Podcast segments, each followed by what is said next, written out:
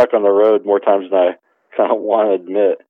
Um, we we travel a lot. We have a, a VW, um, a four wheel drive VW van. It's called a Syncro Westfalia, um, and so that's where we travel around a lot. And oftentimes we we don't make it to the destination, um, and we're stuck on side of the road or end up someplace else. And yeah, and that's that's part of life too.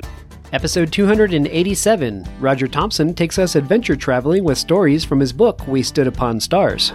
Support for the Adventure Sports podcast comes from Kind Snacks. Go check them out at kindsnacks.com slash adventure. There you'll get a 10 snack variety pack for just 10 bucks with free shipping.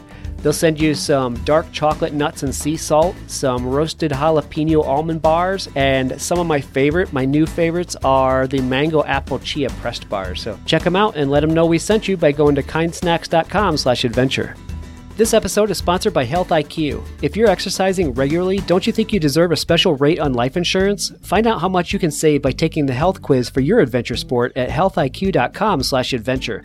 A few minutes on their site could save you a bunch on your life insurance. Get rewarded for all your hard work at healthiq.com/adventure.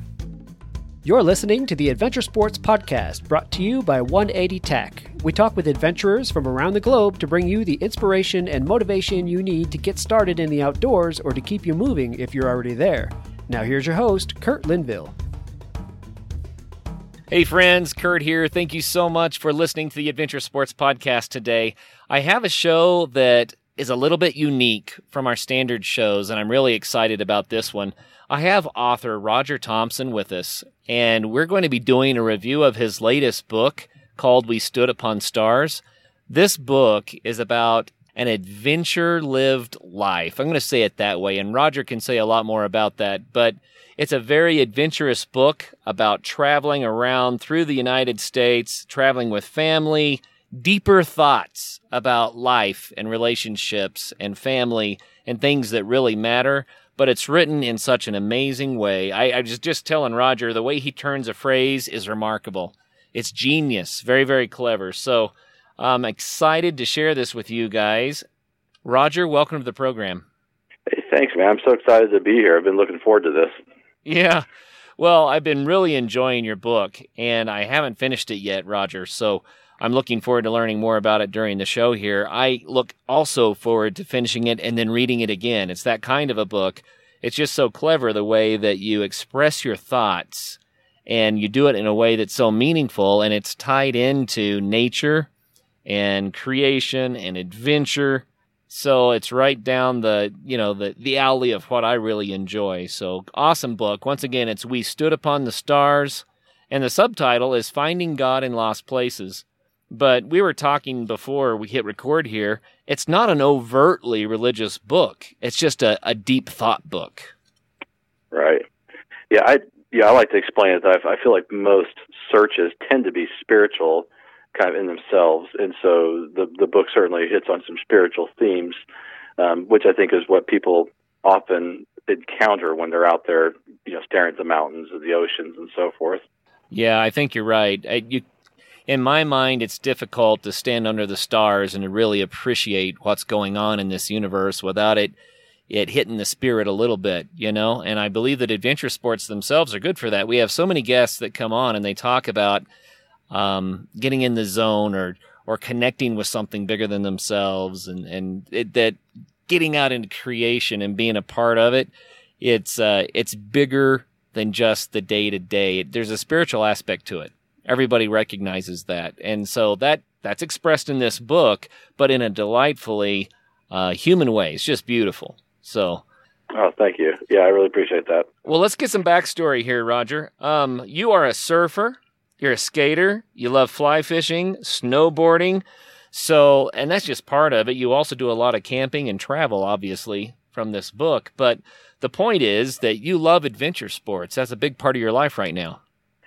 It is. In fact, when I was a when I was a kid growing up, I lived in a little beach town in Southern California called Ventura, and um, as a kid, I never really felt I never fit in with more of the traditional sports, and for whatever reason, once I started surfing and snowboarding, you know, I'm of the generation of when we started snowboarding, it was brand new to most mountains. Um, and so I'm kind of uh, was in that first wave of snowboarders. But um, when I started finding those sports, it just kind of it fit me, and I feel like I've kind of found a little bit about who I am. And so I have a long, long history with all these uh, kind of more adventure sports, um, and uh, and you know, and I, now I'm doing it with my kids. Like I, we just got back from the beach where my son was surfing, and so it's just a real part of deep part of who we are. Mm, yeah. And your book starts out by in one of the early chapters talking about a surfing trip down into Mexico, um, where people can get a, a, a bit of the flavor of that adventurous lifestyle. Man, you talk about the adventure of everyday life in this book too. I, I so much enjoyed the chapter about um, let's call it the negotiations between you and your wife, or or uh, about about whether or not to have children right? Right. And I won't even, it's really not negotiation so much as it is maneuvering somehow, right? right. Yeah. Avoid, maybe avoidance. but anyway, you pull the adventure of everyday life into this book too, which is so much fun. So, you know, I'm, I'm kind of blabbing here. What if we read an excerpt from the book so that the listeners could get a feel for what I'm talking about? Do you have one that you could read for us? Sure. Yeah, I'd love to. Um, yeah, I've got one that's a, that's a fly fishing one that uh, the setup is, um, and I don't want to be too heavy right off the bat here, but the setup is is after someone close to me had passed away, and I was looking for a, a, kind of a, a place to be to start experiencing some healing, and so I went to one of my secret fishing holes, and it turned, and and, and the fishing hole kind of gave me a secret, I suppose, is the best way to set that up. But yeah, I'll I'll jump into this reading, and we'll we'll kind of go through it. Right on. There aren't many secret fishing holes left, particularly in California. I have a few, and though I'm sure they're no secrets, I've never seen anyone else fishing them. I've discovered one of my favorites on the last day of fishing season. The known holes were packed, and I was searching for solitude. It was late in the fall, and at this higher elevation, trees had lost their leaves, leaving patches of brown among the evergreens. But along this creek, the colors held. They blazed in angled sunlight until afternoon winds snatched the last bits of color from cottonwoods, delivering leaves softly to the water below red and gold and yellow like tiny rafts in the current. Below the leaves swam wild trout. Getting to this section of the creek required navigating a rutted dirt road and a short hike down a steep ravine. Yet for difficulty of access, it was not remote. It was in the shadow of the same peaks that shaded better known fishing holes.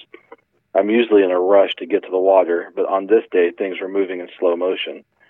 Someone I loved had just died. Death is not done well in our culture. The expectations is always to move on. I was finding this hard to do. When the words of counselors and clergy fall short, sometimes fishing helps. There are clear, there's a clearer voice that echoes the mountains.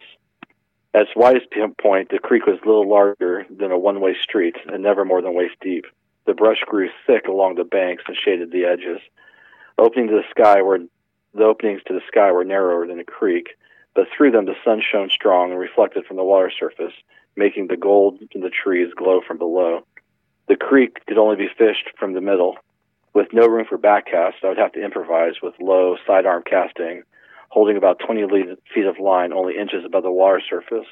In rivers below autumn canyons of cottonwoods, only the sounds, the only sounds are moving water, and the highest, only the highest peaks can be seen.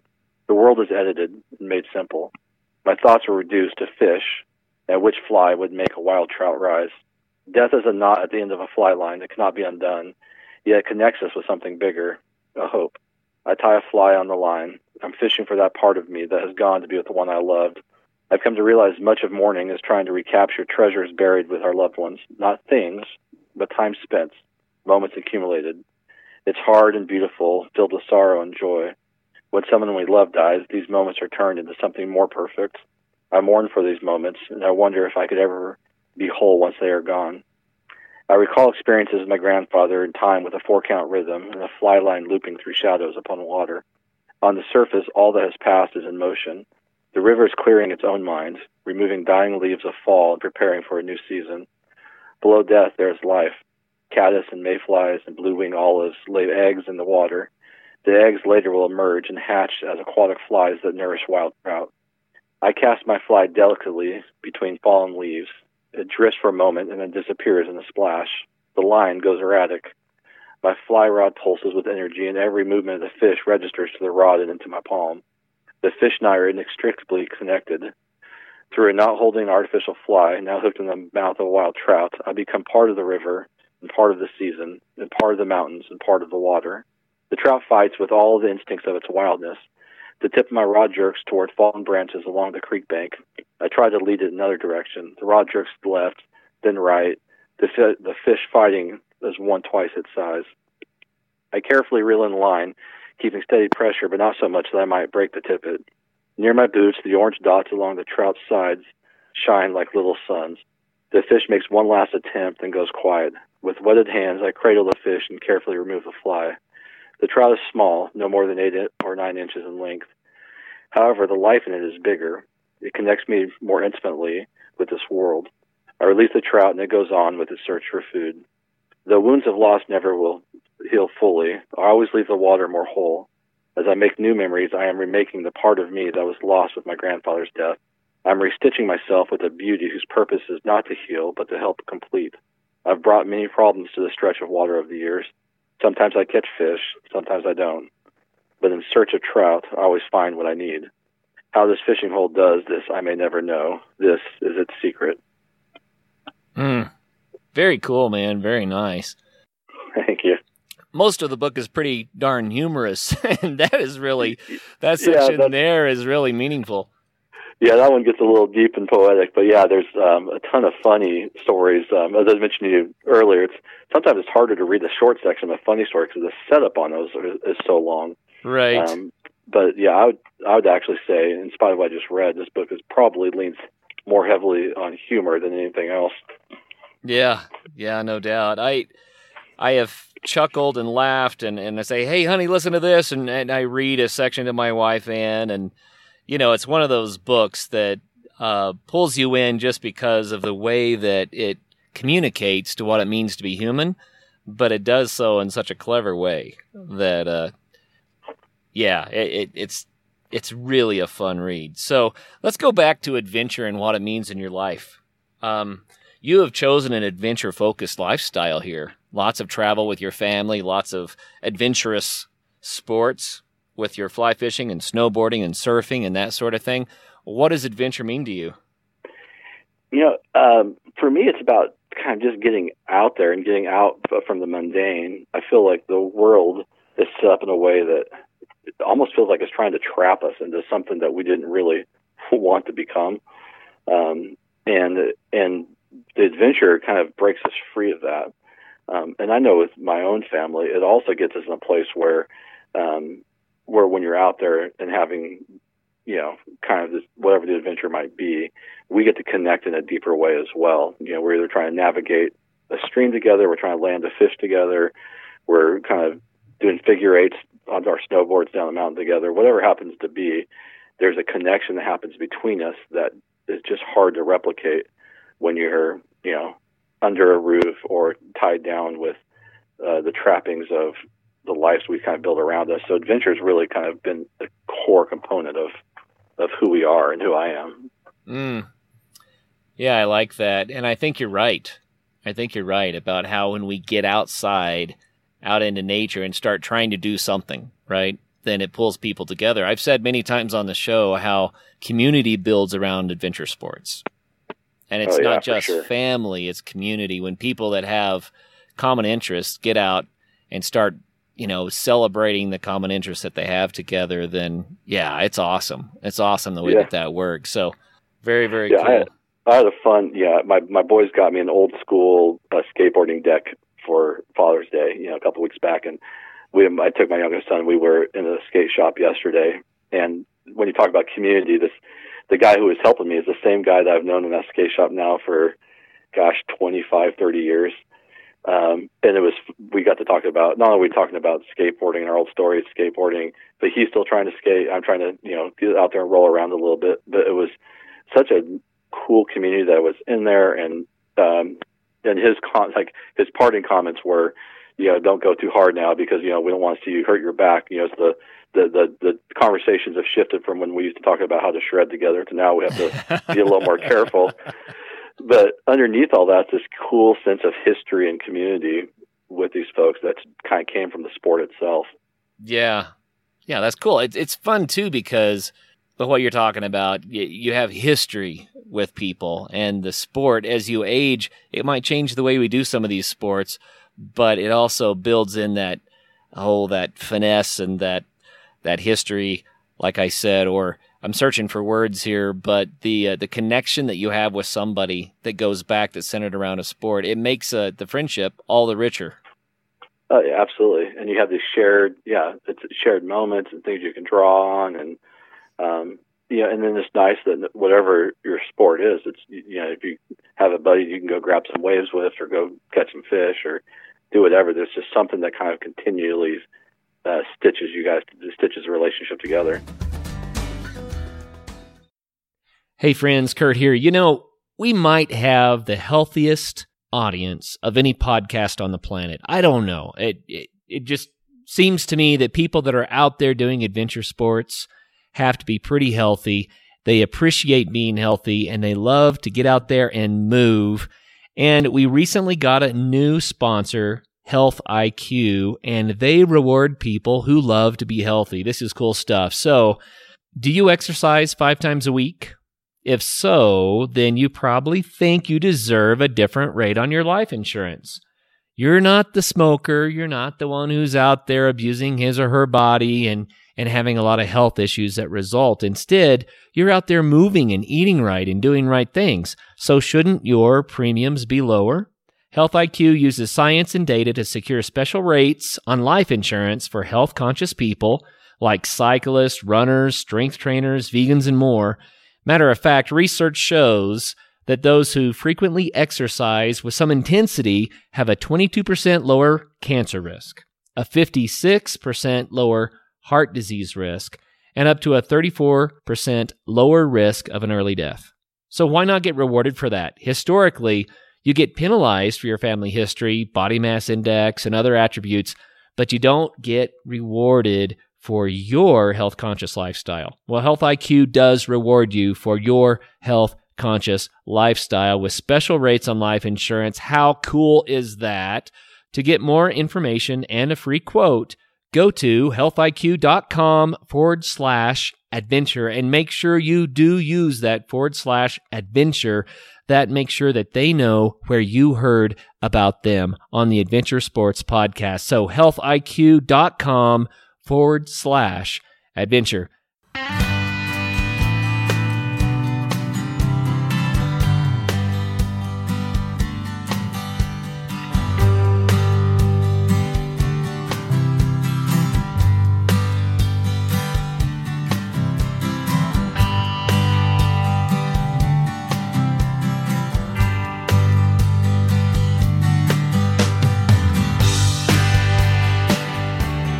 Talk about surfing for a little bit. I know that that's been a big one for you. What has surfing done for you in your life?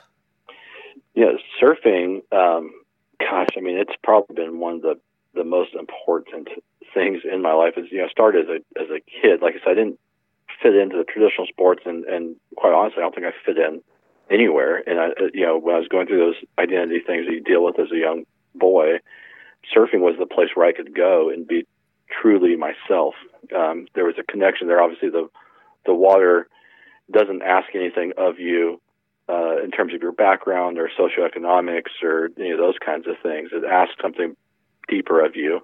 Um, it asks for respect and it asks for caution and it asks for you know these other things. And so as I started surfing and it became a part of my life, it almost didn't matter what was happening in school or other parts of my life because the the the, the waves were always there for me and the ocean was always there to step into that gap of um, you know what I wanted in my life and maybe what wasn't there or, or any gap I had the ocean could kind of fill that for me. Hmm. It's kind of a safe haven in a way, huh?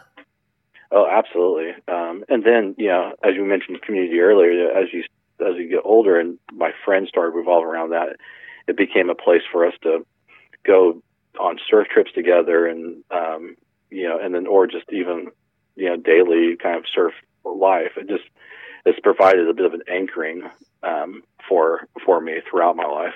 Mm. You know, I've been landlocked most of my life, but I've made it to the coast several times, and I did a fair amount of body surfing, and I've been in some really big waves that just tore me up. I'll tell you, mm-hmm. they tore me up. You got to respect it. I've I've only been surfing on a surfboard one time, and uh-huh. it was amazingly challenging for me. Like I have to right. ask for people that haven't tried surfing or maybe they're trying to learn how. How long does it take to get past that? It's just kicking your butt phase. you know, um, it's probably a good handful of sessions um, before you can really kind of get up and and enjoy yourself on something.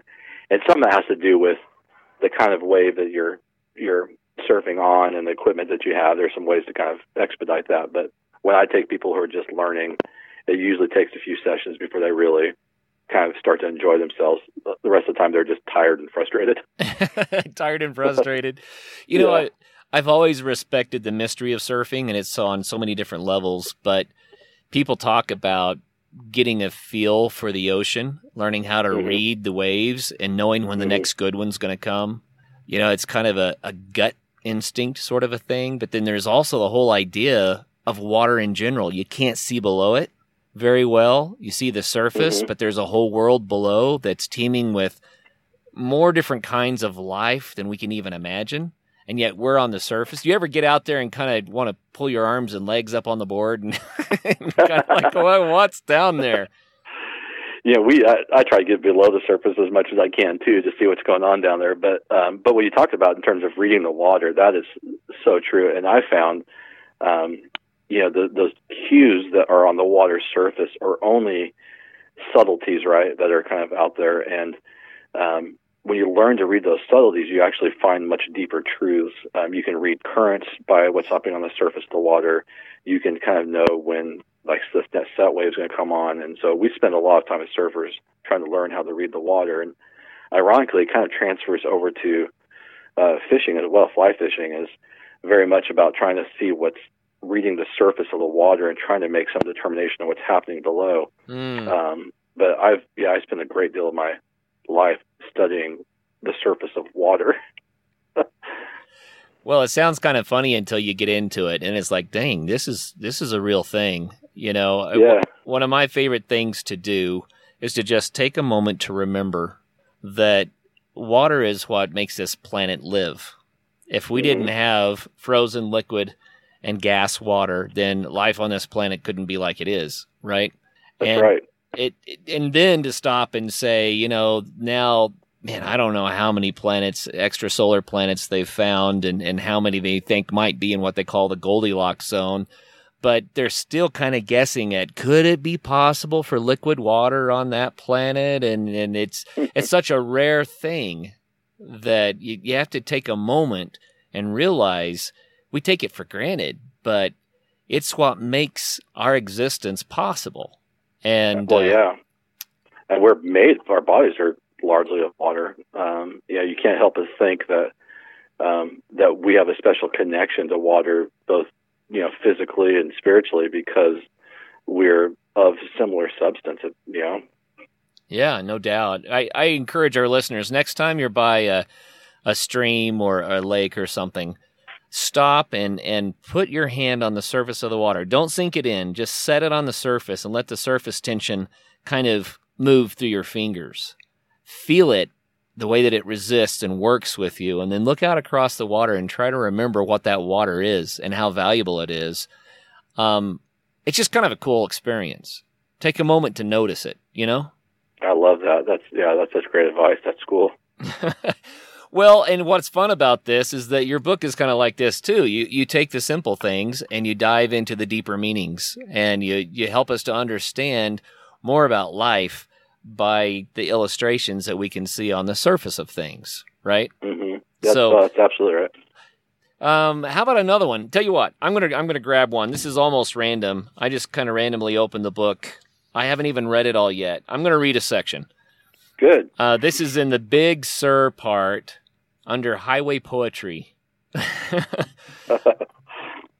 uh, that all changed past Ragged Point to the north. Along the Big Sur section of Highway 1, mountains and ocean become curves of tangled land and water.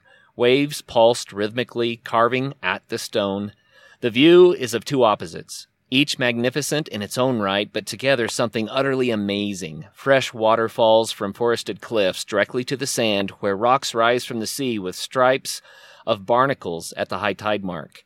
In its clashing are formed arches and sea stacks and a diversity of life not found anywhere else. The beauty comes in the opposites. So there's the surface. Here we go into the deep. when I first met my wife, let me go back. The beauty comes in opposites. When I first met my wife, I tried to win her affection in the same way I won that of friends and admirers through bolds or bold acts of masculinity and well edited versions of myself. I took her to the nicest restaurants I could afford. I introduced her to influential friends. I told her about my grand plans and assured her of my future success. She wasn't impressed. She loved the little things, the details, such as the thoughtfulness of opening a door or simply holding hands. A woman's heart is not won by strength or masked truth. It's won by poetry. A handful of flowers and a bottle of her favorite wine, even if you prefer beer, if you want to truly be a man, study the heart of a woman. It is the landscape we were made to travel. I love it. Yeah. Whoever that's a genius. well, what I like about the whole book is that it's just like that. It's full of all the things that make you you take pause and think and go, yeah, you know, it, it's really mm-hmm. cool that way. Yeah, I think that I know for me, and I don't know how this is for you, but but man, I, I tend to you know that's a, about what you just read was actually about a fairly simple moment but um but if i don't stop and, and and pay attention to what's happening there you lose all that there's such depth and even some of the simple moments in our lives um that i try to i'm trying harder and harder as i get older to really appreciate those simple things because under that simplicity there's something really rich and deep yeah, and and if we can learn to appreciate those moments, you know, a happy life is a sum of happy moments. Mm-hmm. And right. and the only way to really enjoy life is to be present, fully present in the moment, like you're talking about. Any advice for us on how to appreciate those simpler things? You know, um, gosh, well, for for me, and I struggle with that just as much as anybody else, but um, for me, the the practice is because of doing it over and over and over again. Um, and so I would just advise people to get themselves into those situations as often as possible, um, because what you won't see on the first, you know, time out, the first time to Big Sur, isn't the same. I saw different things on my second and on my third and my fourth time, and I think just experience the almost like if you're learning how to play guitar, you're learning how to do something else. There's a repetition that develops muscle memory. And so I think with these kind of this adventurous lifestyle and kind of this seeking of deeper truth, some of that has to do with repetition and developing the muscle memory of paying attention to, like what you said, put your hand in the water and let the river work around your hand. Do that once and you'll experience something. Do that five times and you'll actually probably land on something even deeper. Hmm.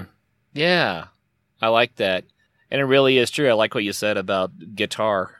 You know, when people mm-hmm. first learn to play guitar, it's just such a thrill to, to get a clean chord to sound. Right. Yeah. you know? and then over time, they transition between chords smoothly, and that's uh-huh. exciting. Uh-huh. And then it gets to right. the point that you can start doing hammer ons and lift offs, and, and suddenly yeah. the music starts to take on a life of its own. And then it just progresses from there, but it's through a lot of repetition that the the experience gets richer and richer and richer.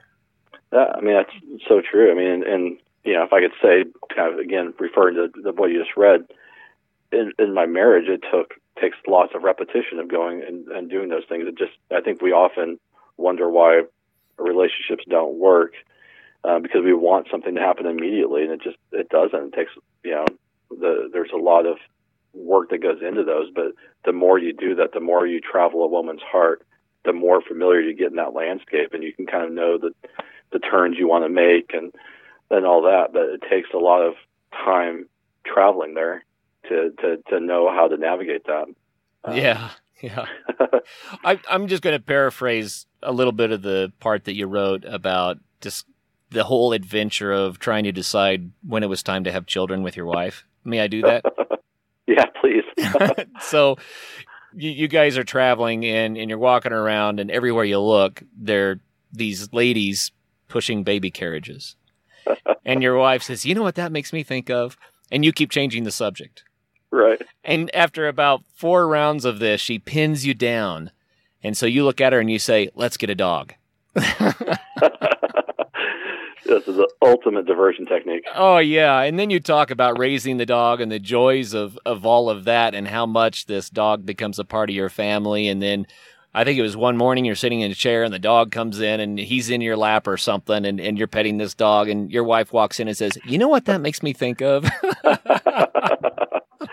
it's so true. Uh, well, yeah. that's the fun of it, isn't it?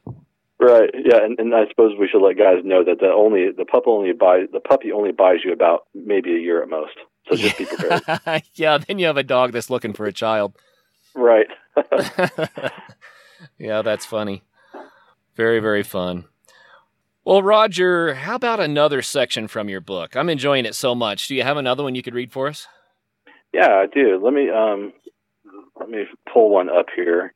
Uh, this one is actually takes place in if you've ever been to Marfa, Texas, and Big Bend National Park in kind of southern Texas, but um, this one kind of takes place out in that area.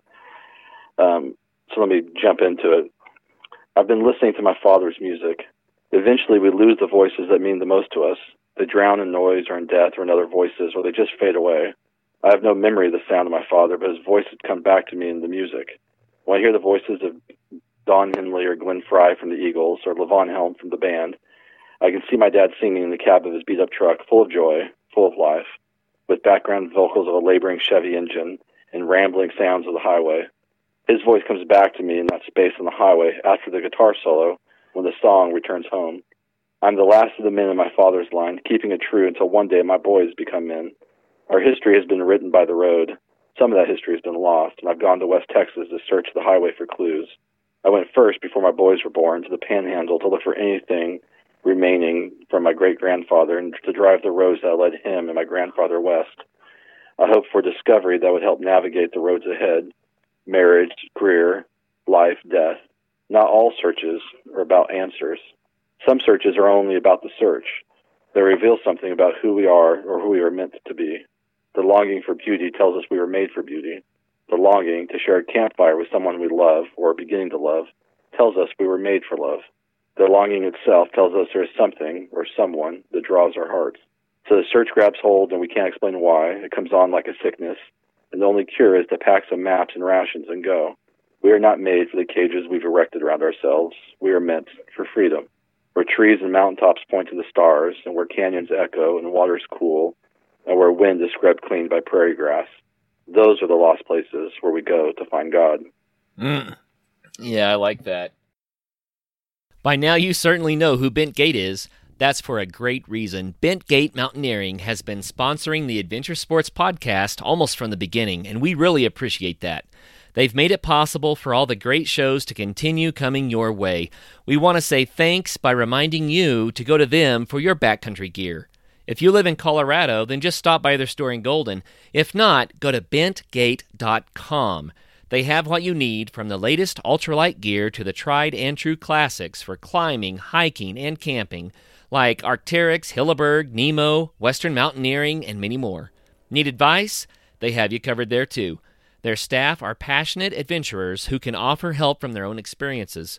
Bentgate also hosts lots of events and speakers. Check out their website to see the schedule and to see all of their products. Help take care of the Adventure Sports podcast by getting your gear from Bentgate Mountaineering. Hey guys, this is Travis. I'd like to talk for a moment about Kind Snacks. Kind recently became a sponsor of the Adventure Sports podcast, and we are stoked to have them with us because Kurt and I were Kind customers long before they became sponsors of the show. We truly do buy kind bars to throw in our hydration packs for a mountain bike ride or our backpacks when we're out on the trail. We grab kind snacks instead of others because we can actually pronounce the ingredients on the back of the package, and they all taste awesome. You guys need to take advantage of the deal they're giving our listeners. Simply go to kindsnacks.com slash adventure to get a 10 bar sampler case for just 10 bucks. Think about it, that's only a dollar a bar.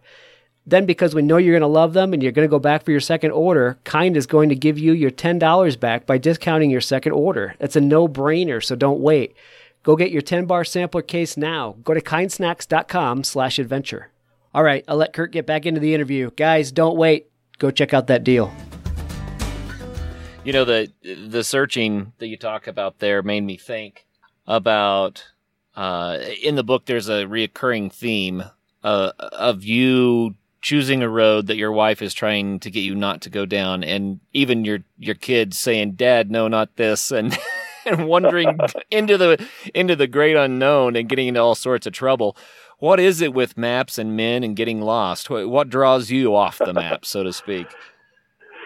Yeah, I think that, gosh, I, you know, I kind of have this this this theory that you know our as our as our world gets more and more mapped and gridded, and we have GPS phones in our pockets, that we as as men, I think, tend to get more lost with that because it's moving away from our nature. You know, my nature is to want to be kind of lost and have to discover something on my own that's not being fed to me from somewhere, um, and to discover kind of if I can make it. You know, if I can make it back. You know, if I can if I, if I get myself lost down this trail, is there do I have what it takes to to to make it back and bring my family back safely? Um, so far, fortunately, that's, I'm succeeding. But you know, I suppose one day, you know, we may not. But I just think that there's something that draws us out there because, you know, that we when we get off the grid, we become more alive and more free, and all of our senses are at work. Um, and it just, I think that's where we feel more like men. Yeah, I wonder why that is. Women often say that men don't like to stop and ask directions, and there might be a male pride issue going on there and a lot of other stuff. But there's also that sense of discovery that drives it. I think. Yeah. Oh, you know, yeah. it's like I don't want someone to tell me. I want to figure it out. I want to see That's what's right. around the next corner. And yeah, you know, if it takes me a place I didn't mean to go, then I might have a life experience that I needed to have. Exactly. I mean, I've actually had some of my best discoveries kind of getting lost. I've discovered whole towns I didn't know existed because I was someplace where I didn't know where I was. And you make a turn, and I ended up in, in fact, one's uh, this place called Philipsburg, Montana.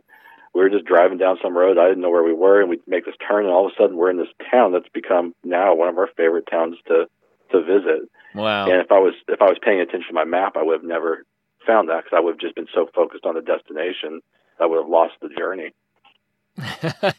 so you're talking about getting stuck down these roads. I got to read the names of some of your chapters here. Um, hmm. Zen and the Art of Vanagon Maintenance, Part One, with the the subheading here, Mariposa, California. then two chapters later, Zen and the Art of Vanagon Maintenance, Part Two, but this time Spearfish Canyon, South Dakota. And then we go all the way to chapter 29, Zen and the Art of Vanagon Maintenance Part 3. Now we're in Park City, Utah. So it sounds like you've had some challenges getting back out again sometimes. yeah, absolutely. I've been stuck on the road more times than I kind of want to admit. Um, we we travel a lot. We have a, a VW, um, a four wheel drive VW van. It's called a Syncro Westfalia, um, and so that's what we travel around a lot. And well, and oftentimes we we don't make it to the destination, um, and we're stuck on side of the road or end up someplace else. And yeah, and that's that's part of life too. And, I, and we've actually learned to appreciate that. In fact, my wife and I we were stuck someplace. Um, we're going into it's in one of those chapters, one of those Zen chapters. We're heading into Yosemite, and basically lost our engine, and we're coasted down to this dark kind of canyon um, and you know, my my son tells me, "Daddy, this is the darkest night of my life." And, my my wife and I almost turned to each other like, you know, our kids are going to learn more about how we handle this than they will with anything else that we can do right now. Oh yeah. Um, and it was an important. It ended up being a really important part of our kind of parenting journey was how to deal with the fact that our engine just blew and we coasted into this canyon. And we don't know where we are, and we only have two days worth of food. How did it turn out, or do I have to read the book?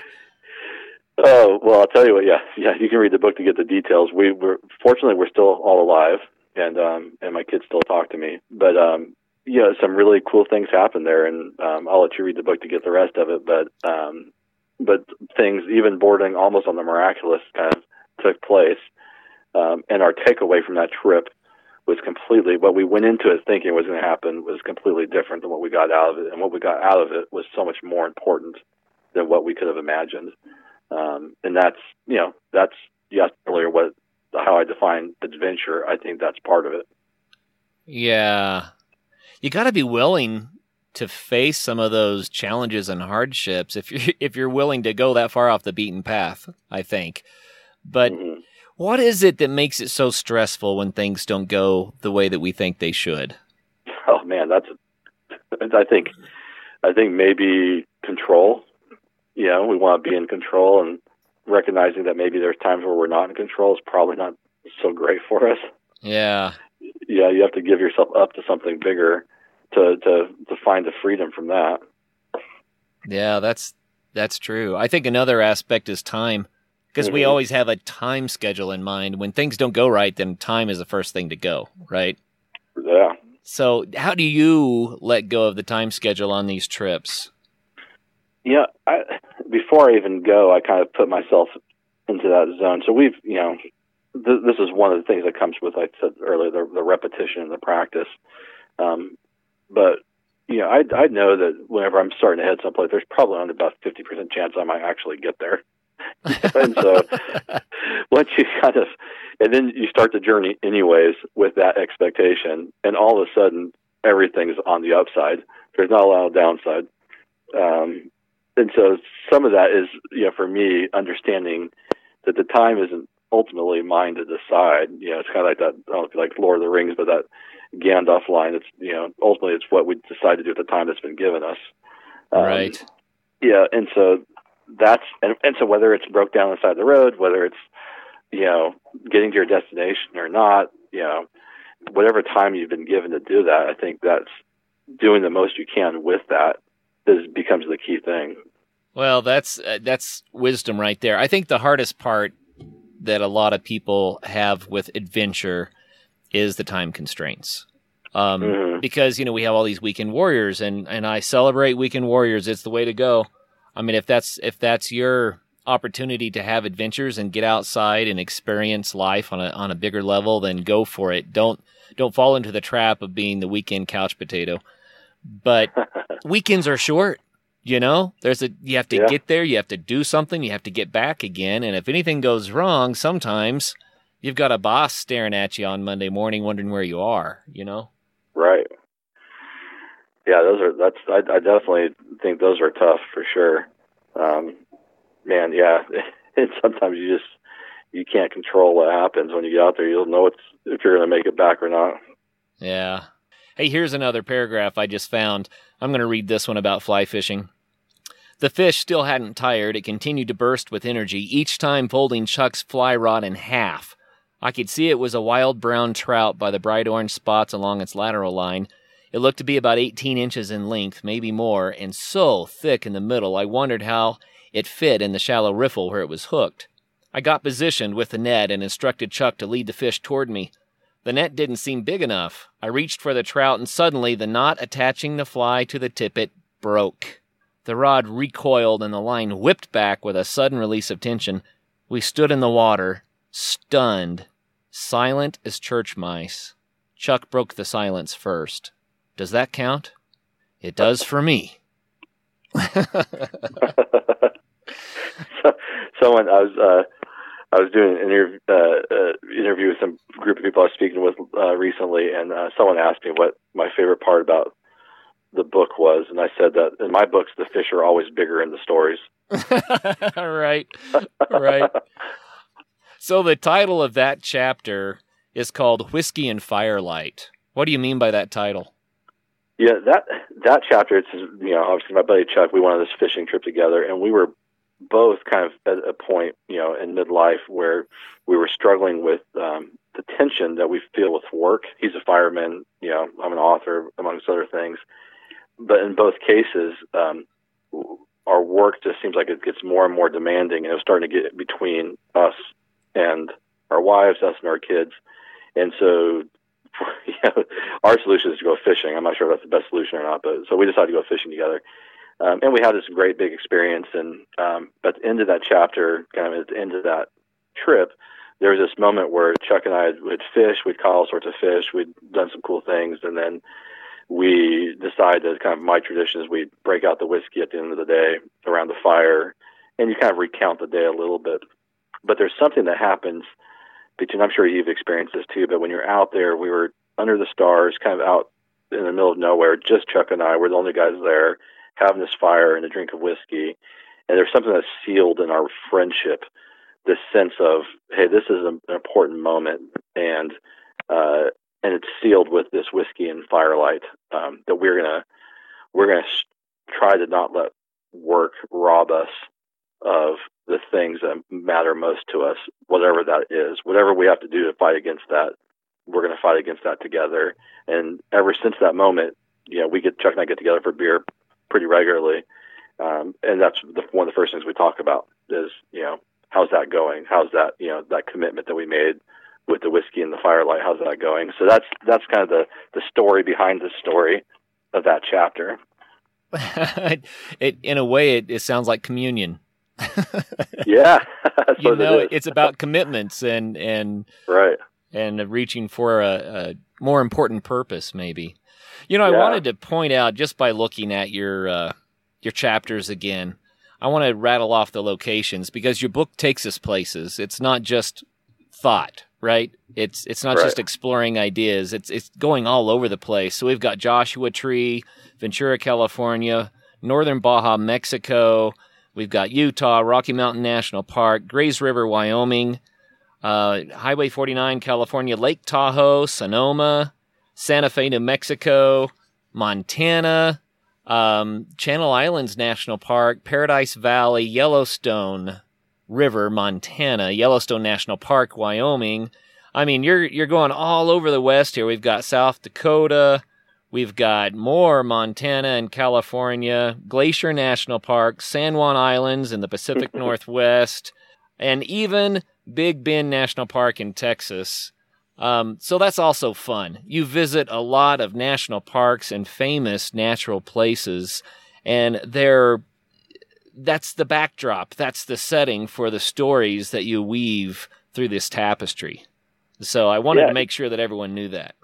Oh yeah, no, thanks for pointing it out because there there is the, the at the heart of this there it's it's a travel adventure book, um, and one of the things I I wanted to really accomplish was uh, I was trying to find that line because I've read I read yeah as you can imagine I read lots of kind of travel books and they're really great on the how to like how to go do this or how to you know what to what to do in Montana or what to do here or there. But um but I never I re- don't I read least seldomly if I come across something that really stokes my heart to want to go to travel and so what I wanted to do with this was a little bit of both is I wanted someone to read these stories and get inspired to want to go travel. And then once they get there, there's a map that goes with every single story. It's a hand drawn map that my mom and I did. And in that map, I give out kind of where my favorite breweries are, where my favorite kind of tacos are, or uh, barbecue. And so if you do end up in going to the Philipsburg, Montana, um, because you like that chapter and it motivates you to go there, then I wanted to, to give some real practical insights to that area too. So the maps uh, do that. There's over 300 and something re- like recommendations, travel tips recommendations in the book as well. So I wanted to blend both those things together, uh, which I hadn't seen done before, and maybe it has, and I missed it. But that's one of the things I really love about this book was kind of blending the the the the, the whys with the hows. that's fun. I randomly opened up to one of your maps so that I could look at it while you were talking about this. Mm-hmm. And and this one is Utah, Park City area. It says my favorite fishing guide in Utah is Justin Harding with Utah Pro Fly Fishing. Contact him for guide services, and if you won't pay unless you catch a fish. I love it. Yeah, yeah. That's his deal. He says if uh, anybody I send his way, that they won't pay unless they catch a fish. I love it. That's very cool. Yeah, yeah, and, yeah. These maps are awesome, dude. Yeah, they're super fun, and um, and I do that like with Justin. Um, you know, in, in places where there's fly fishing, I actually list the guides, and I know most of them personally. Um, and then like when you're down, I have a chapter on Ventura, and when you're here, um, if you ever want to come out and surf, I list the, the people to call to to teach you how to surf too. Um, so I really want the you know to resource people to have these adventures. Right. Uh, speaking of, you said that you had adventure guides on your website. Oh yeah, yeah. I've actually got two of them. Um, One is, uh, and my website's rogerwthompson.com. Um, one is a camping guide, and it's a bit of a response to you know the book where I had I started to get people asking me, well, hey, I've never camped before, and I want to do it, but you know they're intimidated. Um, and so I put together a camping guide, which is kind of a real basic view of camping. You know, um, like how to kind of what you need gear wise, kind of how to find a campsite, what how to set one up, and those kinds of things. And so, um, so that's a lot of fun. And then for Father's Day, we put out also kind of a father-child adventure guide. Um, and this is, has to do more specifically with how I plan adventures with my kids um, and how to kind of execute those adventures. So both of those resources are available on the website. And I think that anyone who's kind of just getting into this will will will find those to be really helpful for them. And that's rogerwthompson.com. Yeah, that's right. rogerwthompson.com. And uh, the name of this book is we Stood Upon Stars, subtitled Finding God in Lost Places. Uh, you had another book, though, that you wrote previously. What What's that book about? Yeah, I, yeah, I wrote my first book. Um, you know, and just to real quickly, little backstory. It's like I, I haven't, I didn't ever thought of myself as a writer. Writing has kind of come in kind of a midlife time of my life, you know, life. Um, and so my first book, I actually wrote a story of my best friend and I growing up together, kind of in the '80s on our in our beach town in Southern California. Uh, and it's just a tremendous book on friendship. And it's kind of a deep dive into what uh, a true bonding friendship between males looks like, but it really could be for anyone. Um, it's called My Best Friend's Funeral because it takes place kind of at his funeral, and you know, mm. obviously that's that's heavy and and so forth. And that's the time when we tend to evaluate these things. Um, but the the kind of the story how that book came to be is we we played we played in punk bands together growing up, and we were super into punk rock music, and we traveled a little bit, and and our goal was always to play our local theater, which is called the Ventura Theater. Um, and we never got a chance to play, but we always that was always our dream was to fill out the theater. Well, when Tim passed away, I had to do his eulogy. We did it at that Ventura Theater, and there was a moment where I stepped onto the stage, and the whole theater was sold out. And it just dawned on me. I was like, man, we've actually Tim through his life sold out the Ventura Theater. Wow. Um, and I wanted to kind of honor him and also talk about for all of us who are trying to find out how to live a meaningful life. How do you live a life that's so meaningful that it'll sell out the theater? So, anyways, yeah, that's that other book, my first book called My Best Friend's Funeral. Mm, and people can find that on Amazon. Yeah, that's available on Amazon. Um, yeah, and then my newest one, you know, that we sit upon stars is on Amazon as well. But this one's also going to be in whatever your local bookstore is as well. Very cool. We stood upon stars. And when does this release? I have a pre-release version here. So do you know when this is coming out? Yeah, actually, it just came out a couple weeks ago. Beautiful. So it's, I uh, love the timing. Yeah, yeah, perfect. Yeah, it's out now. So go to your local bookstore and pick it up. Well, that's awesome. I'm glad to hear that. So, local bookstore, Amazon. The name of the book again, We Stood Upon Stars. Roger, um, I've thoroughly enjoyed our time visiting about this. Uh, I just feel like you're a man after my own heart. It's a lot of fun to visit with you and to get to know you a little bit. Do you have one more passage that you could uh, close out the show with? um, yes. Let me let me dig one up here. So I'm going to read um, one of the Zen and the a segment from the Zen and Art of Vanagon maintenance. This is one from part two in Spearfish Canyon, South Dakota. The red light was flashing and the oil alarm was buzzing, and the kids were listening, and I was trying to keep it together. I'm not sure where we were, somewhere in South Dakota, maybe, or it could have been Nebraska. There weren't many signs or cars. Daddy, where are we? I'm not sure. Are you going to fix the van? I went to the motions of fixing the van, mostly for theater, so my kids wouldn't lose complete confidence in me. For miles, the mutiny had been brewing in the back seat. If I lost it now, the inmates would take over. the engine was in the rear of the van, under the storage area, and everybody knew the routine. It's a bucket brigade process of removing camping gear and sleeping bags to make it possible to get to the engine compartment. I looked at a jumble of metal and wires, not with hopes, of identifying the problem, but hoping I could be left alone while I fought inner demons exalting my soul. I just wanted a moment of quiet. What's that, Daddy? I was like a possum, hoping if I stood still he might go away. Daddy, what is it? That's the engine. My younger son pointed to something more specific. What's that, Daddy? That, son, is the alternator. I had no idea what it was or even what he was pointing at. I wasn't paying much attention. What's that? The starter. What's that? A pipe. What's that? The alternator. You already said that. I hate this game. My older son didn't bother with questions. He walked off to practice his pitching by throwing stones at this rotting fence. We had pulled off the road near a stagnant pond, and the mosquitoes found blood. My wife stayed busy spraying spraying bug spray and looking for snacks because she knew we'd be here a while. I hoped my younger son would lose interest, but all he seemed to care about was, was what some chunk of metal in the engine compartment was for. It's a backup alternator. Why does the van need a backup? Listen, I'm trying to fix the engine. This is very dangerous. You need to stop asking questions and let me work. This bought me quiet. I used this to figure out how to get my family out of yet another van breakdown. The sun was setting, and according to the map, we were about 180 miles from our destination in Spearfish, South Dakota. Since I couldn't fix the engine, the choice was either to tow the van someplace close or to tow it someplace far. I decided to have it towed to Spearfish. Why is it dangerous? My son asked. I didn't answer. Instead, I called a tow truck. Why can't you fix it? Go throw rocks with your brother. so, yeah. And it, and it, goes on a little bit to talk about kind of what happened in that moment and, uh, and you know, and so forth. But yeah, it's a, it's a fun, uh, it's a fun reminder that, you know, sometimes the things that happen outside of con- our control can be the most important things that happen in our lives. Oh yeah, no doubt, no doubt. Well, man, the clock goddess, I've really enjoyed this. It's been a lot of fun. Thank you so much for coming on the Adventure Sports podcast and sharing a little bit of your book and your heart and your wisdom with us about adventure and an adventure filled lifestyle. I love it, man. Man, it was so much fun. Uh, yeah, it's amazing how quickly that time went. So I appreciate it's an opportunity to be with you.